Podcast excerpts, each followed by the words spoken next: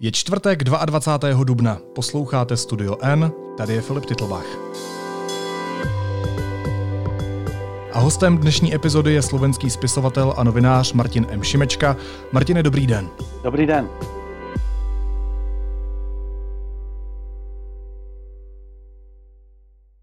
Museli si Češi ve vztahu k Rusku po tom skandálním odhalení agentů, kteří způsobili výbuchy skladu ve Vrběticích, něco přiznat? No, myslím si, že ano. E, museli si přiznat, že jejich jako dosavadní lhostejnost vůči světu, teda takovou českou vlastností, e, prostě nefunguje, protože ten svět je nebezpečný, e, nepříjemný a, a, a, a Češi, kteří neměli pocit ohrožení, nebo si jenom namlouvali, a to se namlouvali, že ho mají z Evropské unie, což je český specifický problém, Eh, tak teď vidí, že to ohrožení je reálné a pochází, teda přichází z východu. Eh, z tohoto hlediska je to podle mě užitečná lekce pro Česko a jsem vlastně docela příjemně překvapen, jak vážně to Češi berou. Jinými slovy, Češi považovali Rusko za přítele do téhle doby?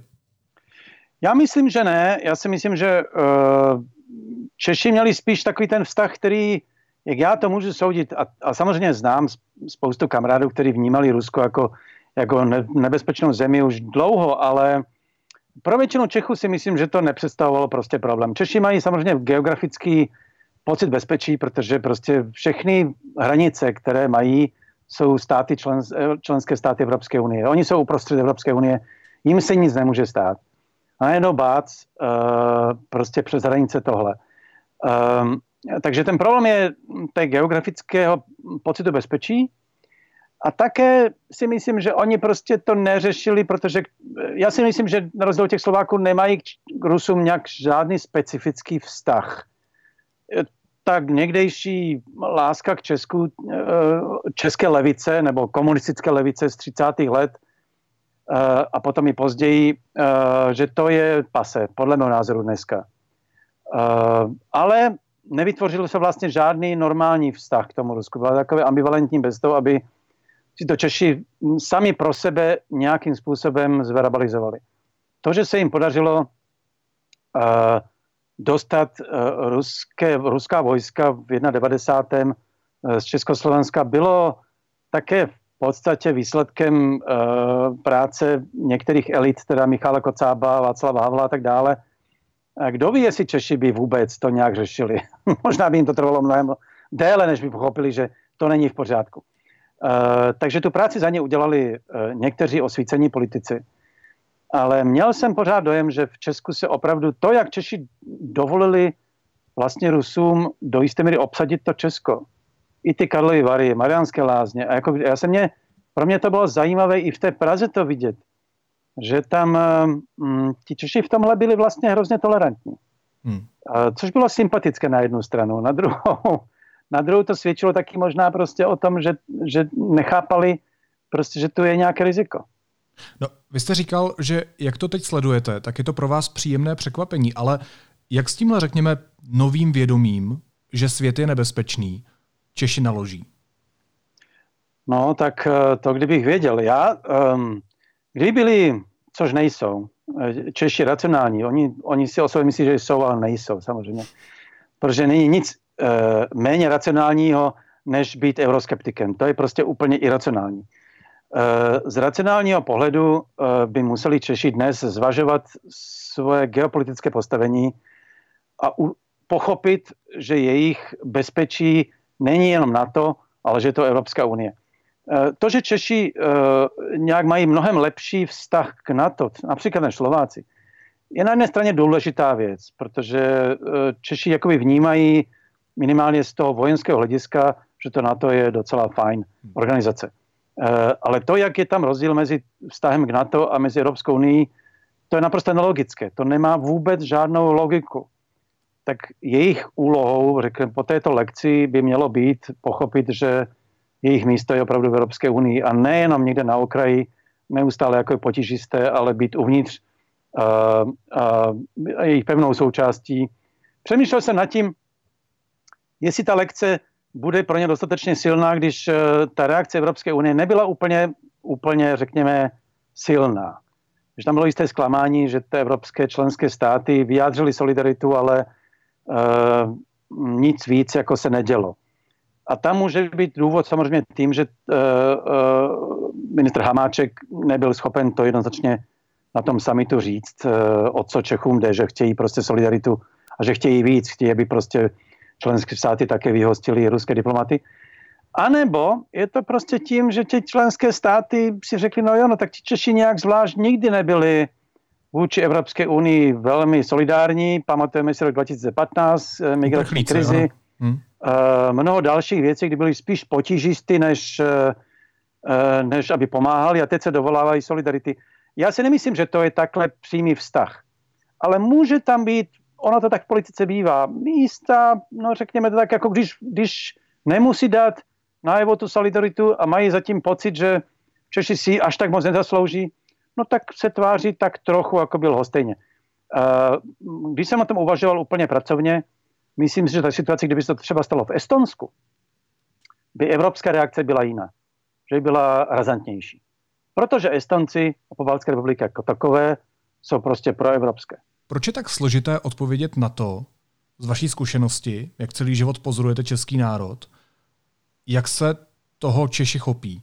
Protože, protože ten nános uh, euroskepticismu je tady prostě, jsou to dekády. Um, a, a to je strašně těžké zbourat. Um, nejsem si jistý, že Češi budou schopni vzít uh, racionálně to lekci uh, a říct si tak dobře, do budoucna musíme být eh, vstřícnější k Evropské unii, protože se nám to vyplatí. Eh, protože, proč to bude znamenat přelomit tu bariéru eh, toho euroskepticismu, který je natolik iracionální a je natolik hluboký, že si nejsem jistý, jestli je možné jednou událostí, byť dramatickou, změnit. A kde se vzal ten euroskepticismus? Já si myslím, že to je samozřejmě strašně složitá odpověď, takže a nemám na to žádný uh, recept. Na jedné straně je to část těch politických elit samozřejmě. Václav Klaus tom sehrál, má na tom lvý podíl už z 90. let. Um, samozřejmě Miloš Zeman také a další.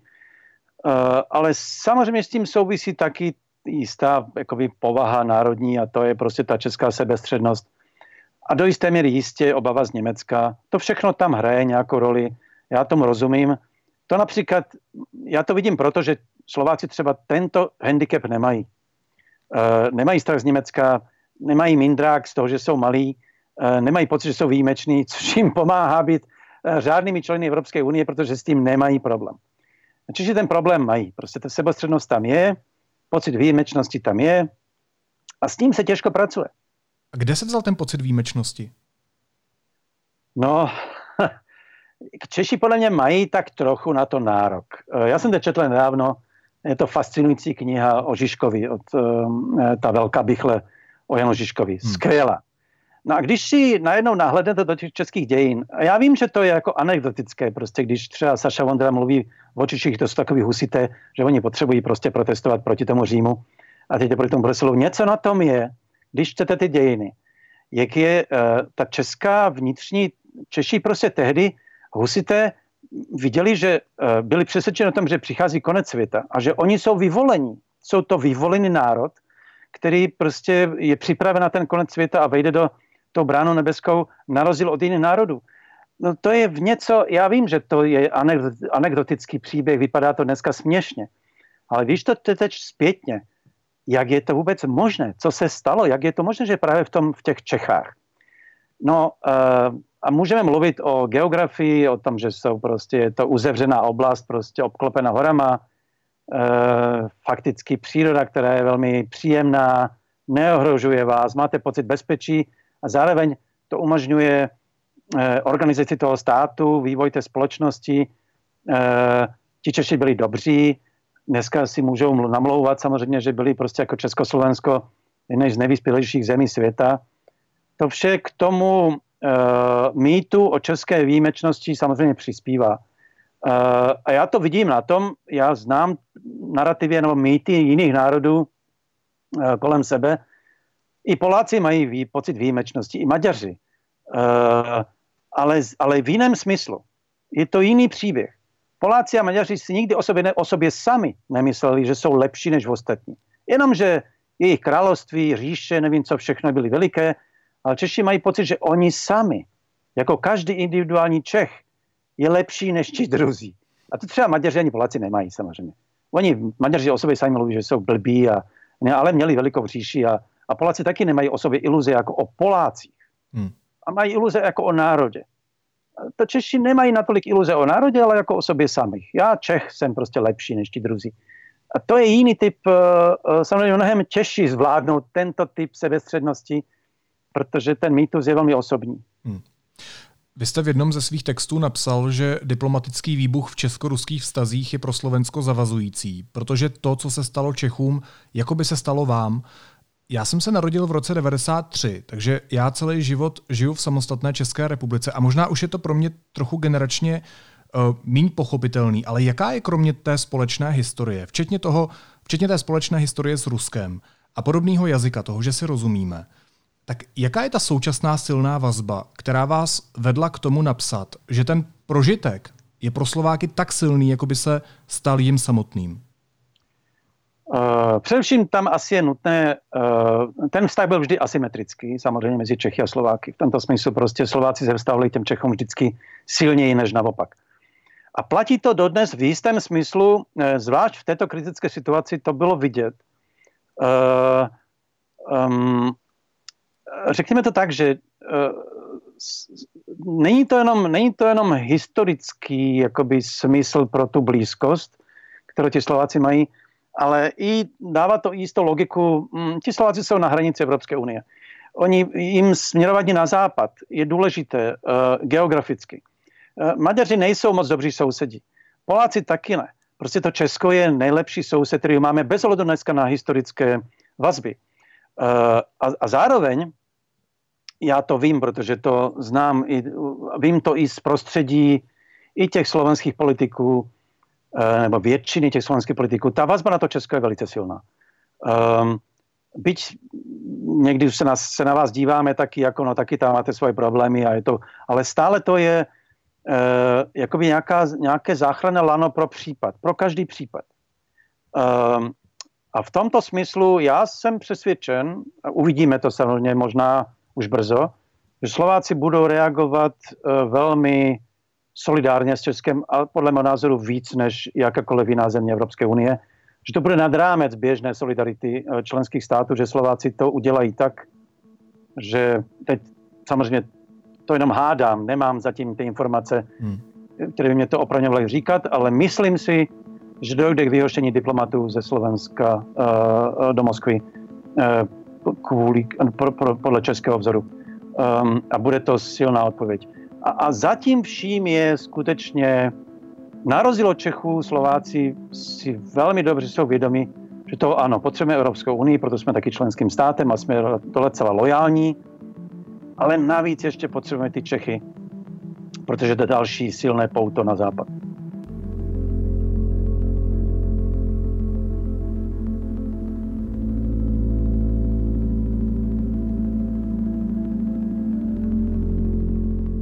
A je to opětovaný vztah? Je to soucítění, sounáležitost? Cítili by Češi to, co popisujete vy za Slováky, kdyby to bylo naopak? Nejsem si jist. Nejsem si jist. Eh, možná z nějakého racionálního důvodu ano, eh, ale museli by si to Češi nějak velice racionálně zdůvodnit. Jako byl, nebylo by to tak emocionální, eh, muselo by to být pragmatičtější, ale ale do jisté míry já si zase dobře pamatuju na to, jak v 90. letech Češi pomáhali těm Slovákům, když jsme tedy měli, měli Mečiara, uh, Václav Havel zejména, ale nejenom on, nám hodně pomohli potom se dostat zpátky jakoby na ten evropský orbit uh, i do NATO. Takže je možné, samozřejmě se to mezi tím jakoby změnilo. Dneska je tam generace českých politiků, kteří podle mě už ten sentiment vůči Slovensku moc nemají. Uh, nicméně, Češi by si taky mohli uvědomit, že koho tady vlastně mají za kamaráda v té Evropě. Hmm. jako ve skutečnosti. Češi žádného spojence ve skutečnosti nemají.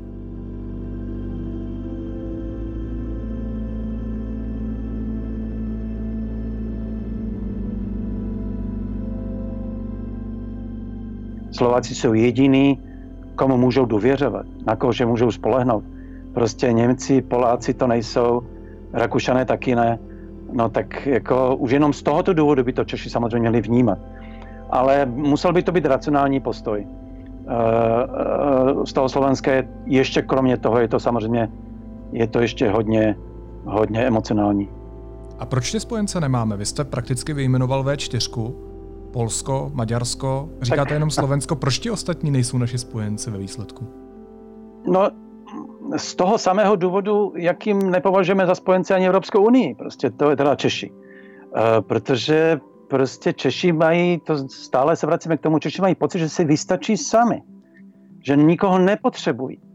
Kromě samozřejmě biznesu, to je něco úplně jiného, ale jakoby z geopolitického hlediska česká zahraniční politika je katastrofální z tohto, v tomto smyslu. Uh, a můžeme mluvit o tom, jak se spálila prostě kdysi velké geopolitické víze české nedopaly nejlíp, že jo? Kdysi prostě někdejší česká orientace na, nebo Československa na Francii za Beneše, no nebyla nejšťastnější samozřejmě. Um, ukazuje se, že ani, ani 90. léta a napojení geopolitické na Británii nebylo prostě dobré, protože Británie odešla a my jsme tady zůstali sami. Jakoby eh, všechno to mělo jakoby neúplně domyšlené důsledky a, a, a taky možná už jakoby nechuť k tomu udělat si nějakou velikou zahraničně politickou tezi. Eh, kdo vlastně, koho chceme mít za přítele a s kým chceme být spjati už teda ani ta Amerika to není to, co, co bývalo, že jo. Hmm. Což když si teda byla jakoby silná, silná karta.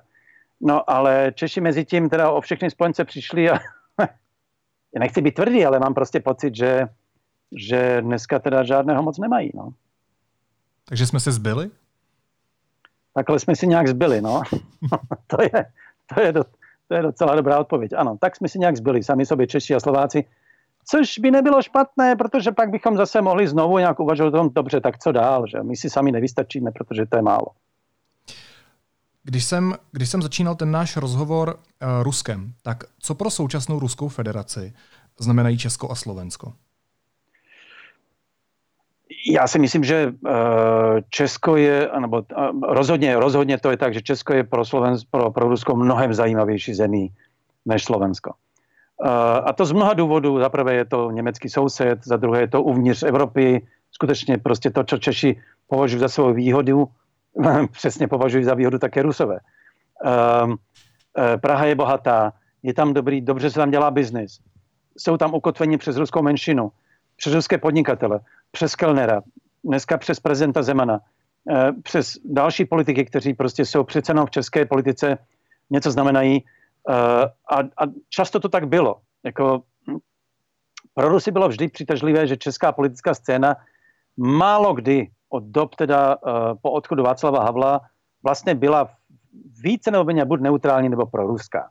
Jakoby ta, ta špička minimálně prezidenti. A to je pro ně cenná komodita. Uh, to, se, to se vlastně na Slovensku těm Rusům zaprvé nepovedlo. Měli toho Mečera, který byl pro ruský spíš z nouze ten Fico, který se tvářil jako proruský, no ve skutečnosti, když eh, ti Rusi za, za, za, ty kohoutky zavřeli s tím plynem, což pro Slovensko v roce 2009 byla krutá, krutá věc a Fico pochopil tehdy, že Rusové mu ty kohoutky neotevřou a že prostě na ním, že jim na Slovensku nezáleží, tak on pochopil, že pro něho ta Evropská unie je mnohem důležitější než to Rusko. E, takže měli potom jediného proruského politika, skutečně proruského, a to byl ten Andrej Danko, který je směšnou figurou a byl i jako předseda parlamentu. E, to je jedna věc. Měli jsme slovenské prezidenta Andreja Kisku, který byl, který byl velmi ostrý proti Rusku, Zona Čaputová taktéž, takže nemají jako politickou, tady politické partnery dostatečně silné, ale ani ekonomicky a strategicky to Slovensko není příliš zajímavé. E, Slovensko ekonomicky pro Rusy je tady, samozřejmě, je tady ten plynovod, to znamená, že ten plyn je pro Eh, pro Rusy zajímavý, prostě i z toho, i z toho že tudy teče prostě ta roura, ten plyn eh, přes to Slovensko z Ukrajiny. Ehm, máme tady nějaké eh, podniky, ale jsou to víceméně, dobře, dodávají nám do Mochovec, do elektráren jaderné palivo, ale v zásadě tady není žádný velký skutečně ruský biznis. A nemáme žádného oligarchu až na jednoho, který je spíš taková střední kategorie, který měl skutečně dobré kontakty na Rusko. Nemáme Kellnera, prostě no nemáme, teda neměli jsme, jak jste ho měli, ale nic takového tady nebylo. A, a pro Rusy bylo mnohem důležitější konec konců se um, upět na to Česko a, a Maďarsko mají vlastně v rukou přes Orbána. To Slovensko není důležité. Není to prostě problém navíc. Navíc Rusi podle mě prostě pochopili, že Slováci nemůžou úplně eh, být proruští, protože mají za souseda tu Ukrajinu, prostě na které jim hodně záleží. Jenom prostě protože jsou to společné hranice a ten, eh, i ten obchod s Ukrajinou, ale i ta jakoby blízkost je pro ty Slováky přece jenom důležitá. Vy jste říkal, že Mečar byl pro ruský znouze, ale není ve výsledku znouze pro ruský i Miloš Zeman? Komentátor Honza Moláček tady nedávno říkal, že je podle něj náš prezident pro ruský, protože ho vlastně nikde jinde moc neuznávají. A on uznání potřebuje. A tak ho má v Rusku. Já, uh, já tomu rozumím třeba na Slovensku, je to tak. Samozřejmě Andrej Danko prostě je pro ruský, protože nikde jinde by nic nedosáhl. Podle mě Zeman v tomto případě, hm, kdyby chtěl, tak on by na tom západě byl uznán. Uh, intelekt i jako schopnosti na to má. Uh, ale, ale podle mě spíš to bylo tak, že Zeman to nechtěl. Protože a teď já si myslím, že jeho, názory, a teď můžeme mluvit o tom, proč vlastně pro ruský, jestli je zatím jeho nějaká dávná minulost prognostické ústavu, nebo to nebudu řešit. Ale, ale podle mě to je, já si spíš myslím, že to je svobodný výběr. Že uh, Zemanovi mnohem víc Eh, konvenuje mm, autoritářský systém než liberální demokracie na evropský způsob, že to je jeho dobrovolný výběr. Dnes už samozřejmě tu šanci nemá, dnes už by ho Evropa nepřijala. Ale když si to klidně mohl udělat, to byla jeho, to jeho, byla jeho volba. Proč tu volbu neudělal, je otázka. Tak například takový stále má dobré vztahy s Izraelem. Uh, proč by je nemohl mít? Prostě mohl by je klidně mít samozřejmě z Evropskou unii tam bude něco hlubšího a podle mého názoru je to buď jaký závazek vůči Rusku, o kterém nevíme, mnohem hlubší, ale je to prostě jeho povaha, která prostě ho přivedla k tomu, že, že prostě vzývá a vzlíží k autoritářskému světu. Já v tom kontextu, o kterém bych teď rád chtěl mluvit, nechci moc říkat rusové, protože si nemyslím, že se to týká celé národnosti, jako spíš toho současného putinovského režimu, tak budu za sebe spíš používat slovo Kreml. Proč Kreml pořád uvažuje nad slovenským a českým územím jako nad svým teritoriem? Nebo přinejmenším jako nad zeměmi, které patří pořád do jeho sféry vlivu? Uh, ano, máte pravdu, že je lepší říkat Kreml než Rusové, protože to není to fér vůči, vůči všem Rusům, kteří, to, to je pravda samozřejmě. A Kirill Štěvliky měl na to velice pěkný text. Uh, uh, řekněme to takto, že Eh, Putin přece jeho slavná věta, že rozpad Sovětského svazu byla největší katastrofou 20. Eh, století eh, a on udělá všechno pro to, aby, se, aby, aby tu katastrofu buď zmírnil nebo odčinil. V tom duchu je to samozřejmě prostě chápání geopolitiky, že Rusko má nárok na své bývalé satelity. Prostě na ně má nárok. A já, eh, když to, mm, já jsem byl několikrát v Rusku eh, a on, ten Putin v tomto smyslu do jisté míry eh, vyhovuje i tomu ruskému narrativu. Prostě já jsem bohužel, když jsem mluvil s obyčejnýma lidma tam, tak oni stále nechápali, proč jakoby nemáme rádi. Hmm. upřímně, upřímně měli pocit, že přece jsme si blízcí. Uh, to, jak uh, mluví Putin o Ukrajině, kterou ani nepovažuje za národ, a že na to území má nárok, uh, Rusko na to má nárok, uh, je jenom jakoby silnější verze toho, jak uvažuje o celé jakoby východní Evropě. Uh, a z tohoto hlediska hm, celá ta, ten narrativ prokremelských trolů, že, že Rusko si jen brání svoje teritorium, dnes ukazuje, jak je ten, ten narrativ úplně mimo, protože protože Rusové tady skutečně nemají co dělat a Kreml nemá co zasahovat do našich záležitostí a dělá to s vědomím, prostě, že na to má prostě právo. Um, a ne kvůli obraně svého území. Prostě protože to je jeho strategický zájem a, do, a basta. Um, je to pokračování, Sovětský svaz, jak byl Sovětský svaz pokračováním velké říše ruské, tak je Putin, Putinův režim pokračováním Sovětského svazu a potažmo samozřejmě Ruské říše. Tam se nic nezměnilo. Proto je Stalin v Rusku nadále vnímán jako velká historická postava. Hmm. Eh, komunismus byla jenom etapa, ale to, co je důležité, je pokračování Ruské říše. Eh, přes všechny režimy, které tam, které tam tím územím proběhly. Z tohoto hlediska Putin důsledně následuje staletou, staletou tradici ruské politiky. No a jsou vůči tomu Češi a Slováci servilní? Já myslím, že eh, částečně ano. Eh, řekl bych, že Češi spíš eh, z jisté neschopnosti pochopit, jak riskantní to je. Na Slovensku je taková zvláštní věc, že na Slovensku je skutečně část obyvatelstva mm, docela proruská a, a je to taková zvláštní, a je to možná dáno tím, že že na rozdíl od, Česka um, Slováci prostě mají ve skutečnosti na ty Rusy docela dobré vzpomínky, uh, protože ta normalizace, která následovala po okupaci a celý komunismus je v tom slovenském narrativu vlastně etapou modernizace. Že to nebylo, Češi měli za komunismu pocit, že degradovali, že prostě šli dolů z té Československé první republiky. Slováci naopak a oprávněně, protože Slováci skutečně se modernizovali jako národ, a bylo to shodou okolností v éře komunismu, tak si spojují komunismus a tím pádem také Rusko s období s, s etapou svého zlepšování svého osudu. Eh, a je těžké samozřejmě někdy jim to vysvětlit, že to, že to by mohlo být i jinak a mnohem lépe, kdybychom byli demokracií. Ale v tomto smyslu je ten proruský cit na Slovensku silnější i emocionálně. Já myslím, že Češi nejsou servilní vůči Rusům jako takový, servilní jsou vůči, vůči Kremlu čeští politici. To je veliký rozdíl. A proč? Tak... Uh, jsou to naši volení zástupci, takže by měli přece prezentovat eh, to, co si myslí ten národ. No, tak já myslím, že, já myslím, že Češi vůbec, uh, jak si ani, ani voliči, nedocenili míru vlivu českého biznisu na, na českou politiku. Eh, což je zajímavé, protože na Slovensku je, eh, máme obrovský problém s korupcí a s oligarchií a teď se jakoby řeší a je to vlastně revoluce svým způsobem, eh, co se dneska děje, prostě desítky lidí jsou ve vazbě. Hmm. A do jisté míry se ta oligarchická síť jakoby začíná destruovat, což je skvělá zpráva.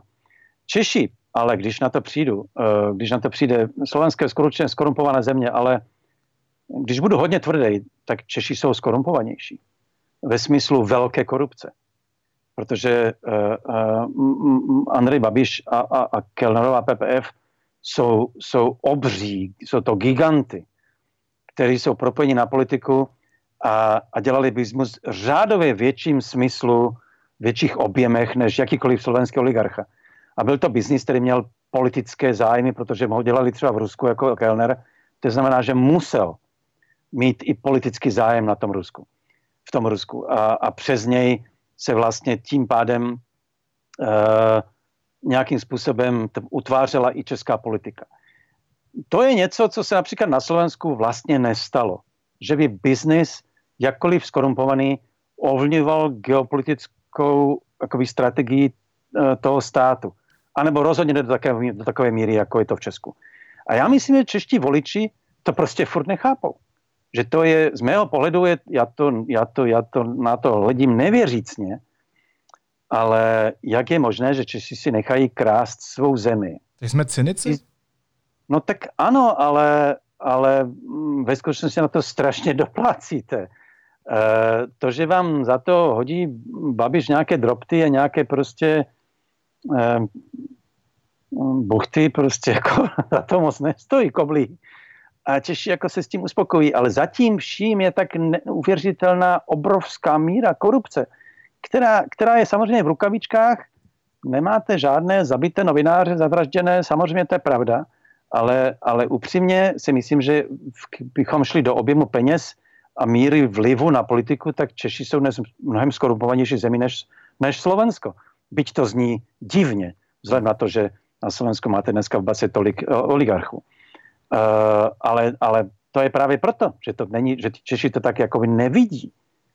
což je další věc, kterou jakoby, jak je těžké prostě samozřejmě Češi se ocitli v situaci, kdy už i pro novináře je nesmírně těžké, dneska je to jednodušší, protože Babiš je premiér, ale já si pamatuju, ještě si měl v respektu, jak těžké bylo psát do Babišovi. Hmm.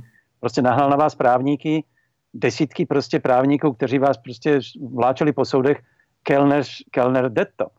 Je těžké psát o tom, protože je to tak silní, že i pro česká média, nemluví o tom, země pro ta nezávislá, který jako není za tolik, uh, i pro ně je těžké rozkrývat prostě tu, tu míru, prostě ten objem toho skorumpovaného systému, to, to, té korupce nebo toho systému, který je dnes vlastně už v podstatě, řekl bych, prostě míra propojení politiky a biznisu v Česku je nad rámec všeho, co, mu, čem, co, co, co je normální v demokracii, podle mého názoru, větší. Jako dneska se to vlastně, spíš to připomíná Maďarsko v tomto smyslu. Byť to není tak dramatické z hlediska demokratických jakoby poměrů, ale to propojení tam takové je. My se pořád točíme kolem toho, že vlastně Čechům nerozumíte. V kontextu vztahu ke Slovákům mluvíte o racionalitě a v jiných kontextech mluvíte o neracionálním jednání a o cynismu. Ano, ale to je můj uh, věčný problém, uh, uh, protože já se snažím Čechům porozumět, ale když se mluvím o tom se svými českými přáteli, oni nerozumí vlastním národu také. Že ta otázka je v podstatě neustále na stole, co jsme my Češi zač. Jakoby, a, a, ani Češi nemají tu odpověď. Já to se snažím jakoby na to, já se na to můžu dívat jakoby z, z toho slovenského pohledu a, a divit se. Jako, jak je to možné? A mám tu výhodu, že se můžu divit, protože prostě vím, že to v těch jiných národech funguje třeba jinak. Uh, uh, uh, takže když Čechům nerozumím, tak to říkám jakoby upřímně s tím, ale že obávám se, že Češi nerozumí sami sobě. Krize, jsem, krize identity. Nenaš, no tak ano, nenašel jsem zatím žádnou odpověď rozumnou na to, která by vysvětlovala prostě český postoj. Obávám se, že Češi nerozumí sami, a nerozumí ale nikdo. Zeptejte se v Evropě, na Čechy, všichni začnou jakoby se dívat na vás, jako co tam jako blbnete jako v tom Česku, co to, co to je za stát, co to, o co vám jde. Nejčastější otázka, kterou tam slyšíte. Tak já se nikoho nemusím ptát, protože já tomu taky nerozumím a možná, možná to je to, o čem mluvíte. A třeba když jste mluvil o tom českém mýtu a vlastní výjimečnosti, tak mně to právě třeba nejde dohromady s tím, co kolem sebe slýchávám jako argument, že takhle malá země, jako jsme my, se přece nemůže bránit takovému obru, jako je Ruská federace. Z čeho vychází přesvědčení, že jsme malá země, co prakticky nic nezmůže, když ve skutečnosti, v realitě, jsme geograficky středně velká, suverénní, svrchovaná země, která je součástí západních struktur, které mají velkou geopolitickou sílu. Tohle je přece realita. To je realita, pokud si samozřejmě ale připustíte. Uh, jenže Češi uh, si to nepřipouštějí, protože to by muselo, to by, to by, vracíme se k tomu, muselo by to znamenat, že přijmou tu nadnárodní organizaci, jako Evropská unie, i NATO za svoji. To znamená, že, musí, že přijmou vnitřně uh, sebe sama jako součást toho velkého celku. A to Češi podle mého názoru nikdy neudělali. Není to pro nás ve výsledku vlastně trochu komfortní pozice té malé utlačované zemičky a, a zůstávat v téhle pozici, protože to po nás zkrátka nechce zodpovědnost? Jistě ano, eh, ale pak na to jednoho dne Češi doplatí.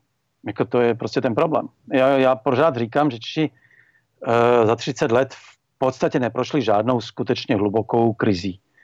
Jako uh, vlastního státu nebo ohro, pocitu ohrožení. Epidemie částečně do toho zasáhla, ale ta je celosvětová. Češi měli vždycky pocit, vlastně, cokoliv se stalo, tak jako nikdy nebylo tak špatné. A to můžete samozřejmě, jistě, Češi můžou být nešťastní, voliči, voliči prostě opozice můžou být nešťastní z Babiše nebo ze Zemana, ale obecný pocit, uh, jakoby, že nejste ohrožení, je prostě strašně silný v tom Česku. A to je to, co zase, jak, jak vidím, eh, když to vidíte u těch národů, ten, ten, ten narrativ ohrožení je strašně silný. U Slováků samozřejmě, on je historicky. Je to u Maďarů z úplně jiných důvodů. Poláci ho mají strašně silný vůči tomu Rusku. E, z historických a dobrých důvodů. E, Češi ho zvláštním způsobem eh, odmítají přijmout, což je a jednoho dne prostě to budou muset udělat, protože svět opravdu není dneska růžová zahrada. Prostě a to A, a dnes já si proto myslím, že z tohoto hlediska celá tato jakoby vlastně hrozná věc, eh, co se stala, eh, může prospět eh, české duši, trochu jakoby prozřít a uvědomit si, že teda bacha, vlastně my musíme ze sebou něco udělat. Musíme nějak změnit svoje myšlení nějakým způsobem. Bylo by dobře, kdyby jim to ti politici začali říkat. Ale bohužel zatím jako nevidíme moc Eh, velkou sílu v této... Je to nejideálnější situace, kdyby čeští politici mohli začít říkat, vidíte, tady je ten klíč k tomu, proč my Češi máme být pevnou součástí evropských struktur, protože tam je naše bezpečí. Uh, uh, ovšem, jak vidíme, zase jenom to vypadá tak, že něco řekli a Evropská unie se na ně zase jakoby vykašlala. Doufám, že to tak v tom narrativu nakonec nedopadne, uh, ale ale jako už je tam taková ta, už je tam ta, už to tam cítím. Jakože teda oni vlastně nechtěli nám tu solidaritu vyjádřit uh, úplně na tvrdo, byť si myslím, že problém byl na české straně, protože se nevyjádřila jasně. Um, ale um, je, to, je to příležitost této chvíli, je to příležitost pro české politiky konečně těm Čechům jasně vysvětlit prostě, o to tady běží.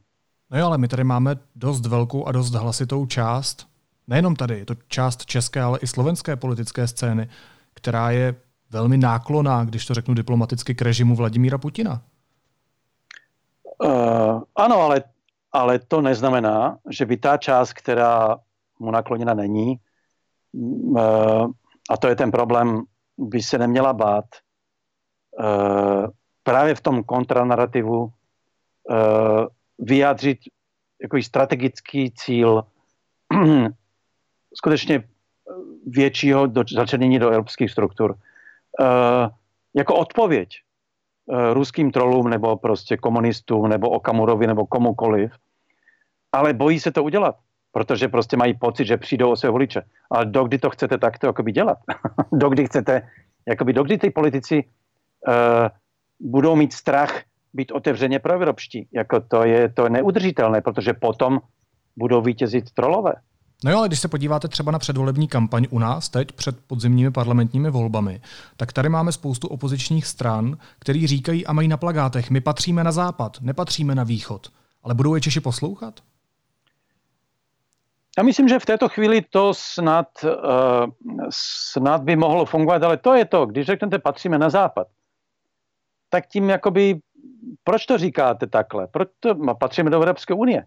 Jakoby to je prostě to, je to že, že patříme na západ, to je jakoby uh, Češi samozřejmě si o sobě myslí, že patří na západ. Oni jsou ten západ, to oni jsou tam hluboce přesvědčení. Na rozdíl Slováků, kteří mají pocit, že no, možná, možná jo, možná ani vlastně ne, my jsme tam někde mezi. Češi se považují za západní stát nebo západní národ. Uh, já myslím, že do velké míry to tak je. Takže mnohem, řekněme, líbivější říct, že patříme na západ, než říct, co to, co to v tom smyslu znamená, že patříme do Evropské unie. a proč to neřeknou? E, to je právě ten problém. A já myslím, že se tomu nevyhnou jednoho dne, pokud prostě, a pokud jim to nedojde už teď, za této situace, tak pak už nevím opravdu, že kdy. Není naopak náš úděl ta rozkročenost mezi západem a východem? Ale já si myslím, že to je mýtus. Ale opakují ho politici, tak vzpomeňte si na slova Miloše Zemana, který několikrát chtěl navazovat a spojovat západ s tím východem. Uh, ano, to, to bylo na Slovensku, samozřejmě na to prostě má, na to má, na to je dobrá odpověď, že most mezi východem a západem, most nefunguje, po mostě se chodí, most nespojuje, že, že může být jenom ten hřbet, po kterém všichni budou šlapat. Uh, ale v Českém, ale Česko přece historicky nikdy nebylo mostem mezi východem a západem. To je úplná blbost. Masaryk to viděl velmi dobře, ale nejen on. E, to, je, to je úplně falešný mýtus. E, Zeman, který ho snad chce tvořit, tak se může jenom opřít skutečně jenom o, o, o, o české moderní dějiny, prostě a to jsou teda dějiny komunismu, e, které to jakoby tohle vlastně chtěli to Česko zavést na východ, ale to je tak jediný příběh skutečně vážného uvažování o tom, že by Češi byli někde mezi. Uh, jasně, je tam samozřejmě problém s Německem, ale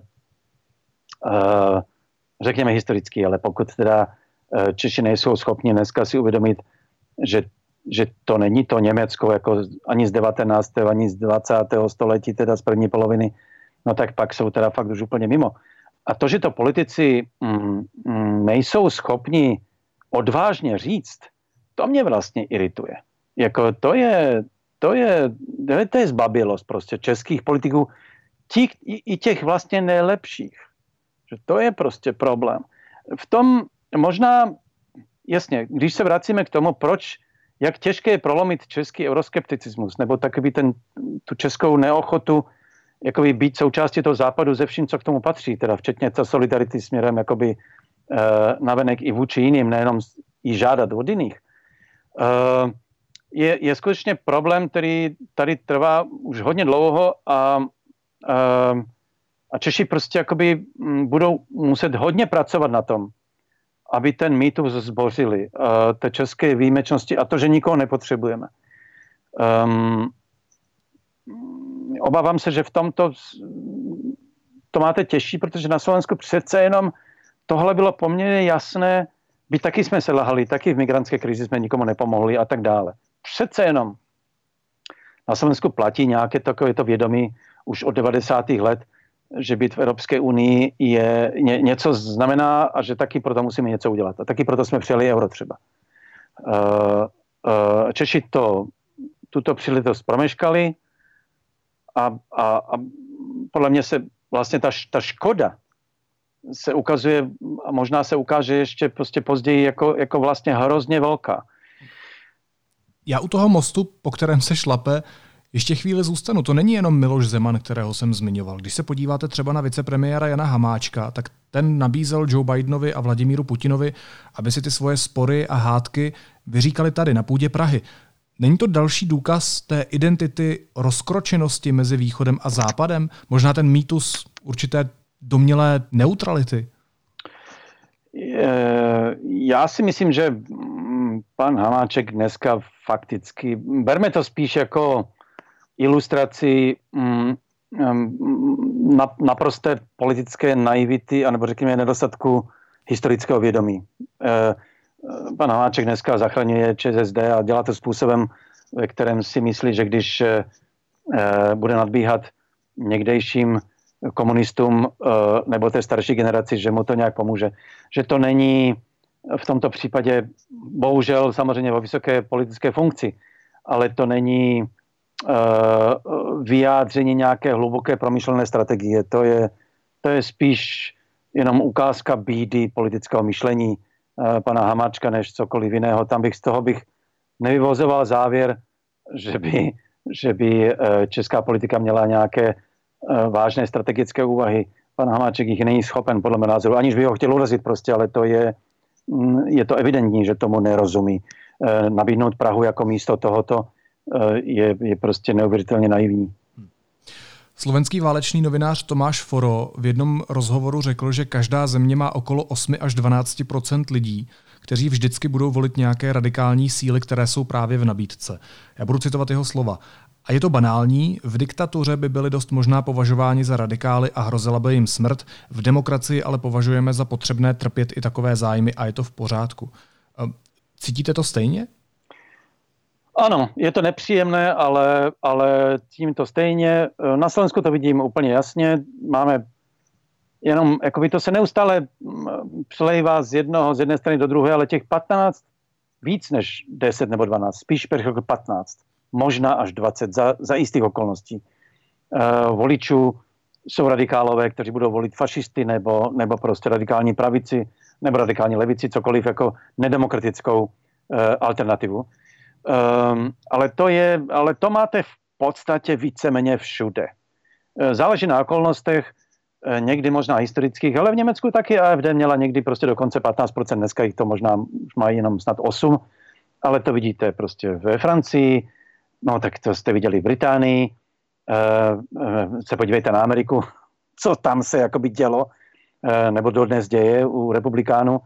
To znamená, že my v tom nejsme výjimeční, demokracie se s tím musí vyspořádat bez toho, aby to, aby to musí se s tím naučit prostě žít. Jako, pokud je to menšina, tam je největší problém spíš v tom, jak ta většina demokratická, která má omezené možnosti, protože musí jakoby ze svého politického života vlastně vyčlenit nějakých 10 nebo 20% se kterou nemůže dělat koalici, čím se zužují její možnosti.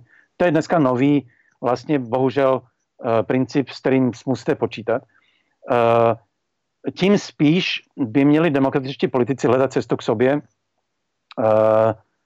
protože za zád, na záda jim dej, dejchá prostě tohle nebezpečí.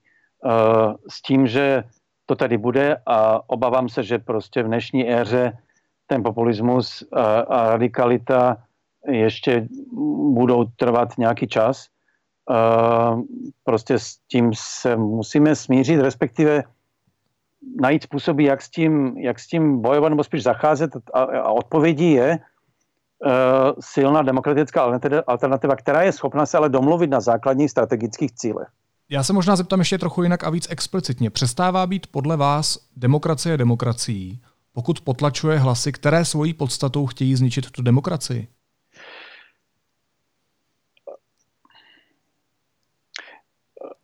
Ano, myslím si, že to je víme všichni, jak to funguje, tak ti politikové to řekne, neřeknou. Všimněte si, že prostě populisté i ti neradikálnější operují pojmem demokracie. Oni přece jsou za přímou demokracii, jako Okamura, nebo oni operují, operují svobodou. Všichni dneska, i ti republikáni, všichni radikálové, kteří, kteří dneska demonstrují proti rouškám, opatřením proti covidu nebo cokoliv, všichni operují slovem demokracie a svoboda. Takže jim jako nemůžete docela dobře Eh, je eh, eh, usvědčit z toho, že chtějí tu demokracii zrušit. I Marian Kotleba, který na Slovensku je kovaný fašista, změnil stanoví své strany, protože musel, protože zákon ho k tomu donutil, které jsou v podstatě uznávat demokracii. My víme, že není demokratem. Víme to i o komunistech, víme to i o Komorovi, ale, ale mm, oni mají plná, mm, plná ústa demokracie a svobody, takže e, to, je, to bude věčný problém. Prostě vy nemáte na základě čeho úplně je zakázat. Kdyby to šlo, tak by to ten stát měl samozřejmě udělat. Uh, tak to udělá s dělnickou stranou v Česku samozřejmě. Takže tam ty možnosti jsou, ale oni se naučili, jak s tím žít. Radikálové dneska vědí, jak se vyhnout zákazu. Uh, a operují v podstatě týmtež jazykem jako demokraté demokracie, svoboda, právo na vyjadřování svojho názoru i nesouhlasu, demonstrace, to všechno přece demokracie uh, umožňuje a má to ve své, ve své ústavě. Takže není moc, musíme se na to prostě zvyknout, že s nima nemůžete bojovat s zákazem. Musíme oni, se na to... Oni... Diskutuje se s fašisty? Uh, já ne, uh, ale je to velké téma, zda ano nebo ne. No moment, takže tím uh, po, přece potlačujete svým způsobem ty lidi? Ne, já můžu, de, já můžu debatovat s voliči fašistů, to ano, ale nebudu debatovat s Kotlebou. Jako to, je, to je třeba moje hranice, ale já taky nejsem politik, takže kdybych byl politik, tak možná budu uvažovat trochu jinak. Uh, nicméně uh, my je nevylučujeme prostě tak jako a to neznamená, že s nimi musíte debatovat. Tak, tak oni debatují taky mezi sebou. Že jo? Prostě, no jako je, z, z mé povahy je to tak, že já si myslím, že debatovat s nimi v principu nelze, respektive je dobré jim naslouchat, protože mnoho těch lidí prostě vlastně řeší nějaký úplný problém, jiný problém a není to primárně odpor k demokracii, je to prim, je primárně nějaký typ frustrace. A to je v pořádku, Eh, respektive tam je jim nutno naslouchat a právě ty demokratické síly mají přemýšlet o tom, jak, jak ty voliče radikálů jakoby naklonit k sobě. Prostě to vidíte dneska v Americe, Bidenův ekonomický plán schvaluje dneska, schvalují vlastně tři čtvrtiny republikánů, eh, čímž Biden v podstatě říká republikánům, my nejsme tak špatní, podívejte se. A tam se zajímavým způsobem uh, začíná jakoby měnit vztah těch voličů. Uh, začínají se tam jakoby otupovat u těch, uh, u těch radikálních lidí, prostě najednou vidí, že Biden jim posílá šek na 1400 dolarů, tak jako uh, to jistým způsobem je možná cesta, jak, jak to řešit, protože vždycky ty radikálové demokracie jsou výrazem nějaké hluboké frustrace společnosti se stavem, v jakém ta demokracie je. Vy jste zmiňoval, že ten termín je vlastně trochu vyprázdněný, že ti extrémisté používají to slovo svoboda a vláda lidu jako demokracie jako něco, čím se zaštiťují. Oni byli zvoleni a tak to bude. Je tady svoboda slova, my si můžeme říkat, co chceme. Ale demokracie jako systém je taky přece dobrovolnou volbou, že v takovém uspořádání budeme žít. Je to společenská smlouva, že tu demokracii budeme bránit. Je to prostor pro nějakou relevantní diskuzi, ve které se snažíme najít průsečíky, společný zájmy, je to prostředí, kde chráníme menšiny. Vy jste říkal, že si na to musíme zvyknout, ale dokáže s tímhle rostoucím extrémem a s tím vyprazňováním pojmů ta demokracie vůbec přežít? Uh, to je samozřejmě velká otázka. Já si myslím, že ano. Uh, já si myslím, že to je prostě nekonečný boj. Uh, taky to není nic nového.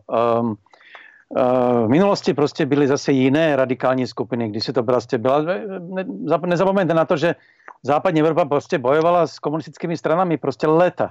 Ve Francii, v Itálii měli komunisty, kované komunisty, prosovětské komunisty. To je jako dneska, tak ne, nebyl to, taky chtěli zrušit režim v podstatě. E, a museli se s tím nějak vyspořádat. Takže a do jisté míry e, máme ten problém, jako znovu on je dnes e, jistě větší, než byl třeba v 90. letech, a to v celé Evropě, to je prostě fakt. Já vůbec neříkám, že jsem to mám zvykat ve smyslu přímo to jako feta kompli, jako prostě daný stav, ale, ale nesmíme se taky hroutit z toho, že to tady je. Uh, já, já spíš mám pocit, že uh, pokud nedostojí demokracie svým úkolům a svým cílům, uh, tak, tak ona prostě zahyne prostě na vlastní neschopnost. Nebudou to radikálové, kteří zničí, ale zničí se ona sama. To je skutečně v tomto smyslu, prostě pokud se Evropa nenaučí jakoby přijmout prostě jakoby a zvládnout jakoby globální krize, jako je pandemická, nebo teda klimatická, eh, nebo, nebo, nebo eh, krizi nerovnosti, migrantskou a tak dále, eh, tak, tak samozřejmě potom ti radikálové budou napadat, protože to je slabost těch demokracií, které nejsou ochotny jakoby skutečně odvážně řešit ty problémy.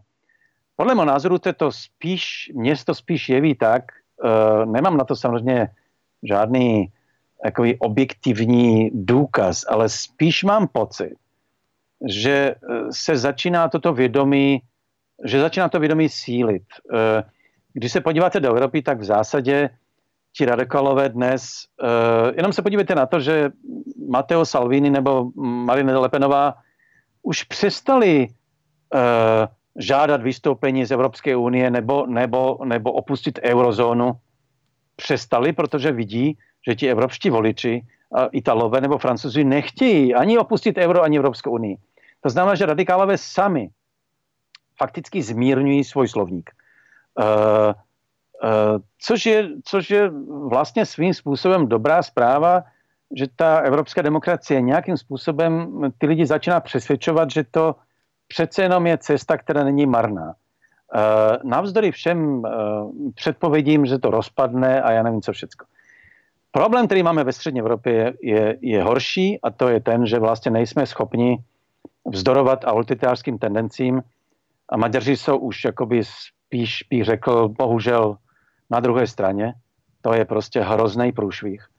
Eh, Poláci bojí prostě do posledního dechu a není jisté, jak to tam dopadne. Eh, a my jsme ve fázi, kdy si ještě pořád můžeme říkat, že ještě máme šanci to zvládnout.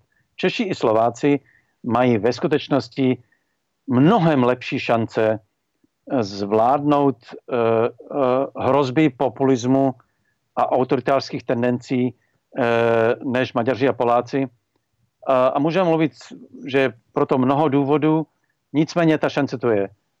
Takže já jakoby možná jsem v tohoto hlediska jsem větším optimistou, než možná než z něj vaše otázky. Než já? Já totiž třeba vůbec nemám pocit, já vůbec nemám pocit, že by extremisté zmírnili svůj slovník, minimálně v tom českém prostředí. Tady se mění témata, samozřejmě uprchlická krize už je pryč, ale že by se mírnil slovník, zase nemůžu to dokázat žádnými tvrdými čísly, a zase můžu vycházet jenom ze svého pocitu, jako jste vycházel vy, ale tenhle pocit vůbec nemám. Uh, ale, ale to je proto taky, protože Okamura to nepotřebuje. Komunisté také ne. No komunisté už vůbec. Oni mají svoje skalní voliče prostě a oni už tam buď tam prolezou do toho parlamentu nebo ne. Oni nepotřebují, oni nemají vůbec strategický zájem tu stranu uh, zmírnit její slovník a do budoucna se stát stranou, která by teoreticky mohla vlastně fungovat jako nějaká standardní levice. To vůbec nemají v úmyslu, minimálně teda pokud tam je uh, dnešní vedení. Okamura to nemá ani v povaze a ani, ani to pro ně nemá smysl, protože on si žije pohodlně jako šéf politické strany, která mu, ze které mu tečou peníze. Uh, proč by to, on nepotřebuje uh, zmírňovat svůj slovník. Jemu to stačí, to, čím je když mluvím o jiných, jako je Salvini nebo Lepenová, to jsou, to jsou radikálové, kteří chtějí být součástí nějakého mainstreamu. Uh, a proto se musí začít přizpůsobovat. Protože chtějí moc. Ale i na Slovensku vidíte, um, jak se třeba rozbili fašisté na dvě strany dneska. Odlepila se od nich, teda od, odštěpila ta část ještě horších, kteří ale dneska říkají, že oni už jsou ti lepší. Oni už vyslovil lítost nad tím, jaký byli kdysi vlastně radikálové a, a říkali, že my už takový nebudeme. Proč to dělají? No prostě, e, protože vidí, že e, ten radikalismus je limituje. Prostě limituje jejich počet voličů a i budoucnost politickou, pokud teda ji chtějí nějaký, nějakou mít. A pokud ji chtějí mít. Okamura ani, ani komunisté ji mít nechtějí, teda nechtějí mít ve smyslu, Eh, že by se účastnili na vládě. Prostě je to nezajímá, proto nebudou, nemají důvod se mírnit. Mm, proto je to možná v Česku vypadá, jako by to vlastně se nic nedařilo. Ale, ale podle, mě, podle mě je to spíš, Česko má dnes před sebou, řekněme to tak, Česko má dnes obrovskou šanci se vymanit uh, z toho průšvihu, ve kterém se odstlo prostě po mnoho let obrovskou šanci v těch volbách. Já, já to vnímám jako největší šanci za posledních snad 20 let, které to Česko před sebou má. Jak velkým problémem je netečnost té české společnosti vůči těm extremistickým projevům, o kterých se tady v posledních minutách bavíme? Protože ono se to pak přece ve výsledku projevuje tím, že tyhle dřív možná marginální postavičky dosáhnou velmi silného mandátu. Oni se stávají ústavními činiteli. Jejich názory vplouvají do toho mainstreamu. Možná pak není potřeba mít tak tvrdá slova, o kterých jste mluvil. A pak tady ta demokracie přece úplně dlouho vydržet nemusí. Um, ano, jako v tomto máte pravdu, pokud teda uh, mluvíme o těch uh, vážných rizicích, tak samozřejmě to je um, problém toho, že, že radikálové nejsou uh, vytěsňováni na okraj tou společností a dneska prostě, když máte média jako parlamentní listy nebo a nevím, Aeronet a cokoliv a, a, a ústavní činitelé jsou vlastně radikálové, kteří, kteří patřili spíš do vězení, uh, tak uh, je to problém, proč ta společnost se učí jakoby buď lhostejnosti, anebo, anebo pocit, že tohle je normální. Přičemž normální to samozřejmě není. Uh, Tahle rizika známe, prostě víme, jak to dopadlo v Německu v 30. letech, to všechno je popsáno v dějinách. To riziko tady je eh, a to, že to eh, eh, česká politika umožnila, a v tom případě si myslím, že to je nehynoucí řekněme, křivda, kterou způsobil Babiš na českém národě, že umožnil komunistům v podstatě se stát součástí mainstreamu. To je, to je problém, prostě, který hm, Češi budou muset znovu řešit. Nebyl to Václav Havel, kdo to umožnil? Mm, myslíte, že je nezakázal? Ano. Nebo, jo, takhle, no. Ale víte, to je, to bychom, já v tomto smyslu, Havel udělal to, že se s nimi nikdy nesetkal. Hmm. Nemluvil s nimi, uh, vystranadil je v té demokratické společnosti na okraj, se kterým se nemluví. Uh, podle mého názoru uh, dobře, ale dál jasně najevo, jak se má ta společnost chovat vůči těmto radikálům. Uh, zakázat je v té době, uh, já souhlasím s Petrem Bidhartem, že to prostě nešlo. Ta česká společnost na to nebyla připravena uh, a, a způsobilo by to víc škody než užitku. Měli, přišli by v, jiné, v jiném šatu. Mm, jako by upřímně řečeno, já si stále myslím, že to, že to normálně, že to prostě nešlo společensky Eh, eh, komunisty vykázat prostě do, do jakoby, nebo je zakázat jako takové. Můžeme o tom debatovat, já ale mám pocit, že pro, pro budoucnost je právě schopnost demokracie uh, zvládnout tuto přítěž, pokud je samozřejmě zvládne, výhodou. A nutností? Protože vy jste přece říkal, že demokracie není demokracií, pokud se snaží potlačit názory, které nejsou demokratické. A mluvil jste o tom, že dřív to zakázat nešlo, ale vlastně dneska proč by ne? Ne, ne, já si myslím, že není možno zakázat, pokud neporuší prostě zákony. Uh, a, a jak říkám, oni se naučili vplavat v té demokracii způsobem, prostě, který, za které je nemůžete poslat do vězení, protože říkají věci i, v, i, i v, v tom politickém systému si dávají pozor na to, aby nepřekročili nějaké prostě uh, aspoň minimálně psaná pravidla, hmm. ústavně, ústavně uh, ukotvena. Uh, to, že vším ostatním dávají, dávají najevo, že, že jsou proti demokracii, je jiná věc. No, ale mm, vrátíme se k tomu, demokracie musí zvládnout uh, tuto dvojí hru těchto radikálů, uh, protože zakázat je, mm, aniž byste, uh, zakázat je můžete jenom legálním způsobem. A, a, a, a, a tak uh, podle mého názoru to dnes legálním způsobem nejde. A pokud si máme ctit prostě ústavu, no tak, tak prostě musíme s tím žít. No. Musíme s nimi bojovat jinými prostě způsoby, než zákazem. Jakými? Já myslím, že to je vlastně do velké míry skutečně uh, dvojí problém. Jeden je problém politiků, kteří, um, kteří by měli se vyjadřovat jasněji, vymezovat se jasněji vůči, měli by, měli by říkat, měli by dopovídat to, co ti komunisté nebo Okamura neřeknou, protože protože samozřejmě prostě by to už byl pro ně problém, eh, tak demokratičtí politici by měli říkat, vy říkáte tohle a tohle, jenom to neříkáte otevřeně, ale já to, já to čtu ve vašich eh, postojích. Tohle říkat jasně, abyste lidé uvědomili. To je samozřejmě taky úloha médií, i jakoby společnosti jako takové. Uh, odhalovat je jako jazykem, v jazyce. Prostě je říkat jasně, o co tady jde překládat do češtiny to, co oni nechtějí říct, protože se bojí, protože by mohli být zakázáni. Říct, tohle vy říkáte, jenom to nemůžete říct veřejně. Protože Češi podle mého názoru prostě mají ten problém, že potom jako mají, no když to může říkat, tak je to asi v pořádku. Nic se jakoby neděje, tím pádem ten názor je vlastně legitimní.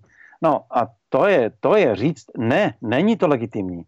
Jenom se to nedá zakázat, protože, to, protože zákon je něco jiného než duch zákona samozřejmě. Prostě zákon nebo duch demokracie. Zákony jsou striktně cená pravidla a vy je můžete samozřejmě vždycky, vždycky si v tom jazyce najdete berličky, jak prostě to obejít. Eh, ale úlohou médií a politiků je dopovídat to. Jasně říkat, co vlastně máte na mysli, když říkáte tohle a tohle. Tak děkuji, že jste to dopověděl. Hostem studia N byl spisovatel a novinář slovenského deníku N Martin M. Šimečka. Martine, moc vám děkuji za rozhovor, za optimisticky laděné odpovědi na negativně laděné otázky a mějte se moc hezky. Naschledanou. Děkuji za pozvání a mějte se hezky. Následuje krátká reklamní pauza. Za 15 sekund jsme zpátky. Tento podcast vám přiváží čistě elektrické SUV Volkswagen ID4. Designový skvost i digitální ikona na čtyřech kolech. Obrovský zavazadlový prostor v ceně. Více na Volkswagen.cz lomeno ID4. A teď už jsou na řadě zprávy, které by vás dneska neměly minout. Česko zastropuje počet ruských pracovníků na ambasádě v Praze tak, aby odpovídal počtu českých pracovníků na ambasádě v Rusku. Moskva bude mít čas na stažení do konce května, oznámil to ministr zahraničí Kulhánek. Nejvyšší správní soud zrušil opatření, které kromě jiného omezuje provoz obchodů, služeb i setkávání lidí. Zásah však má několika denní odklad, je tedy čas k úpravě. Na pozemcích Pražské Vinohradské nemocnice má vzniknout onkologické centrum za 7 miliard korun. Počítá s tím premiér Andrej Babiš, který chystá i další změny v péči o pacienty s rakovinou. Onkologové se ale záměru podivují. K jednání dosud nebyli přizváni. Severoatlantická aliance na nejvyšší úrovni vyjádřila podporu České republice kvůli ruskému útoku ve Vrběticích. Aliance rozhoduje jednomyslně, jedná se tedy o postoj všech členských zemí. A solidaritu České republice vyjádřila i Evropská unie. Ta odsuzuje neadekvátní reakci a následné hrozby Ruské federace vůči České republice. Píše se to v unijním prohlášení. A na závěr ještě jízlivá poznámka. Jiří Ovčáček na svém Twitteru oznámil, že nebude nakupovat u firem, které se oficiálně přiznávají k tomu, že neinzerují na dezinformačních webech. To už za neinzerování na dezinformačních webech stojí, ne? Naslyšenou zítra.